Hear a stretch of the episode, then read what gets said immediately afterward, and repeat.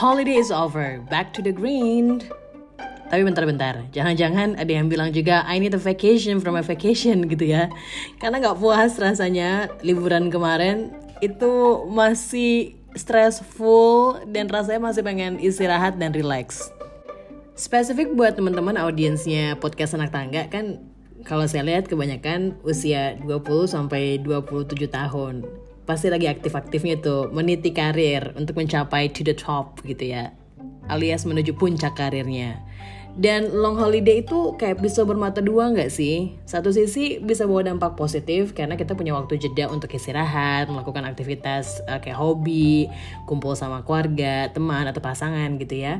Dan bisa naikin mood kita ketika balik ke tempat kerja atau bisa juga bawa dampak negatif kayak misalnya kita jadi nggak bersemangat kerja karena bawaannya masih kebayang liburan kemarin atau yang biasa kita sebut sama post vacation blues.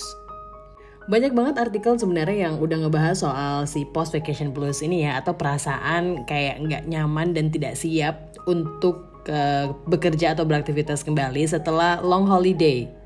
Istilah dari post vacation blues ini juga kita sering bilang sebagai post travel depression atau post holiday blues.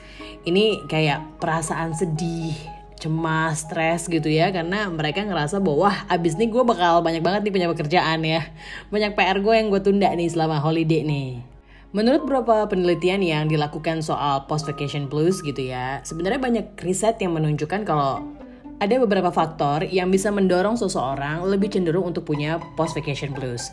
Misal kayak dia stres untuk kembali ke tempat kerja karena tadi ya tahu bahwa ada beberapa pekerjaan yang udah numpuk nih menunggu dia untuk uh, segera diselesaikan. Atau misalnya kayak kehilangan perasaan senang atau vacation mindset ketika kalau kita mau liburan kan biasa ada perasaan-perasaan excited ya. Kehilangan itu dan kemudian tiba-tiba ngerasa kayak jadi sedih aja gitu ya. Atau misalnya kayak ngerasa bahwa punya disorientasi atau kesulitan untuk kembali beradaptasi dengan rutinitas sehari-hari yang biasanya bisa bangun lebih siang, bisa leha-leha dan leya-leya dulu. Tapi ini udah harus bangun pagi, apalagi terutama kalau teman-teman yang kerja di Jakarta udah harus bangun lagi jam 4 pagi gitu ya. Habis sholat subuh langsung berangkat ke kantor untuk menghindari macet. Itu terjadi dan bisa menyebabkan seseorang kena yang namanya post vacation blues. Tapi ada caranya nggak sih supaya kita bisa bikin transisi yang lebih smooth gitu ya antara long holiday sama daily activities kayak kerja setelah holiday. Saya ngambil dari beberapa sumber, tapi sumber utama itu Huffington Post uh, soal how to get rid of the post vacation blues. Ada beberapa cara yang praktikal banget yang bisa kita lakuin teman-teman. Yang pertama adalah unpack your suitcase when you get home alias beresin tuh koper dan tas travel kamu sepulangnya kamu dari traveling.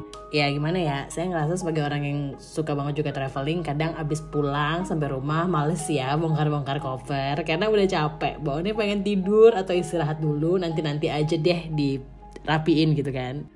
Tapi ternyata habit untuk merapikan koper segera setelah kita balik ke rumah itu bisa membantu kita memberikan sinyal ke otak kita bahwa liburan udah selesai dan saatnya kita kembali ke rutinitas normal. Saran yang kedua sebenarnya ini quiet unique karena saya juga baru kepikiran setelah baca artikelnya. Ini disampaikan sama Kathy Maxintus, seorang travel blogger dari Kathy Show dia bilang bahwa kalau misalnya kita ingin mempertahankan perasaan senang saat liburan pada saat kita sudah kembali ke rumah adalah dengan cara beli oleh-oleh yang sebenarnya kita pakai sehari-hari di rumah. Waduh, ini nih agak berat nih. Ada beberapa orang yang cenderung memang beli oleh-oleh itu kan makanan ya. Ini refer ke saya sih. Saya kalau jalan-jalan keluar kota, saya tuh bakal cari pertama kali adalah oleh-oleh makanan. Yang pasti bakal habis Nah kalau kata Katie, cobalah cari oleh-oleh itu yang sebenarnya kamu bisa lihat dalam jangka waktu yang panjang. Misal botol shampoo yang tulisannya mungkin tulisan Perancis kalau kamu pergi ke Perancis. Atau misalnya souvenir kayak bantal yang kemudian bisa mengingatkan kamu terhadap destinasi wisata atau tempat liburan kamu sebelumnya.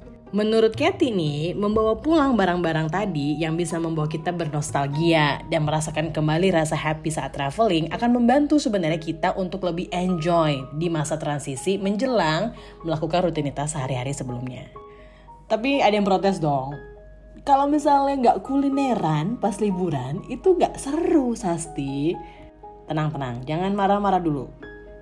Saran berikutnya, itu berhubungan sama makanan dan kuliner Jadi CEO dan co-founder dari flight deal website Next Vacay, si Naven Ditakafi, itu sempat bilang bahwa sebenarnya membawa pulang mungkin ingredients atau bahan-bahan masakan dari tempat traveling kamu sebelumnya atau makanan yang bisa kamu olah di rumah dari tempat traveling kamu sebelumnya itu akan membuat kamu lebih enjoy ketika kamu ngerasa kangen nih buat liburan. Ambil contoh misalnya ya, Pas saya ke Bandar Lampung kemarin, saya tuh dikenalin sama keripik pisang sama teman saya yang memang asli Bandar Lampung. Saya beli tuh beberapa varian rasa. Nggak semuanya saya bagi-bagi ke tetangga atau ke kawan sahabat dekat saya atau keluarga saya. Tapi lebih banyak memang saya simpen di rumah saya karena saya lihat juga kan tanggal kadaluarsanya agak jauh. Dan berfungsi ternyata teman-teman. Jadi ketika saya ngerasa bete ini saya udah mulai masuk ke daily activities, mulai kerja lagi, saya kemudian ambil tuh keripik dan saya membayangkan bahwa saya masih di Bandar Lampung dengan menikmati liburan saya dan saya kemudian menjadi agak lebih enjoy gitu ya. Minimal saya ngerasa bahwa tidak terlalu banyak pressure pekerjaan yang kemudian tiba-tiba datang setelah holiday saya. Saran berikutnya nih adalah coba kamu ketika udah mulai jenuh lagi sama daily activities terutama saat kamu harus bekerja lagi atau melakukan rutinitas sehari-hari cobalah mulai untuk merencanakan kira-kira trip berikutnya kamu mau ke mana agak ngadi-ngadi sih sebenarnya tips yang ini. Karena aduh baru juga kemarin abis trip ya udah ngetrip lagi. Tapi jangan salah loh. Ternyata salah satu cara terbaik untuk bisa lepas atau terbebas dari post vacation blues adalah berusaha untuk memulai fokus baru dengan merencanakan trip kamu berikutnya. Tapi kalau dipikir-pikir ya juga sih ya, karena kan otak manusia itu bekerja segitu uh, apa namanya visualnya. Ketika kita mulai merencanakan trip kita keluar kota atau keluar negeri dan jalan-jalan lagi, kita akan mulai tuh masuk ke bayang-bayang visual hal-hal yang menyenangkan, lokasi wisata, kuliner dan lain sebagainya yang bisa aja ngebuat kita jauh lebih rileks. Gak harus langsung booking sih sebenarnya, tapi dengan melihat-lihat aja dan merencanakan itinerary itu udah membantu kita sebenarnya untuk lebih rileks. Yang terakhir yang paling senang kita lakukan adalah share memories alias membagikan memori travel kita.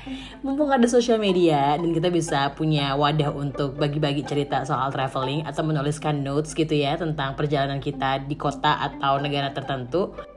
Gunainlah medium itu kemudian untuk membantu kita suatu saat nanti recall back alias memanggil kembali ingatan-ingatan soal kesenangan kita pada saat traveling di tempat itu nggak maksud juga untuk flexing ya tapi lebih kepada kamu membuat sebuah memori yang digital sifatnya untuk bisa kamu lihat suatu saat nanti sambil kamu nginget-nginget lagi hal-hal menyenangkan saat liburan.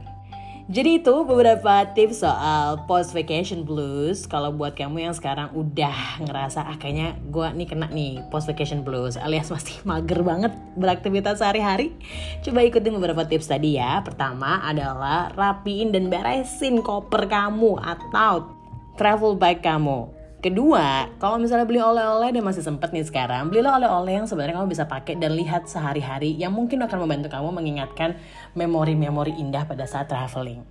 Yang ketiga, kalau suka kulineran, anak-anak kuliner nih ya, belilah bahan-bahan makanan atau bahkan makanannya yang bisa langsung kamu angetin, kamu olah lagi pada saat kamu sudah ada di rumah. Berikutnya, yang suka visual dan berhayal, langsung aja mulai untuk merencanakan kira-kira berikutnya kamu mau traveling ke mana. Dan yang terakhir, pakai sosial media kamu untuk share memories indah kamu selama kamu traveling atau berlibur.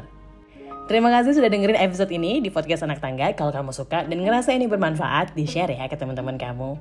Have a good day teman-teman. Sampai ketemu lagi di episode berikutnya di podcast anak tangga.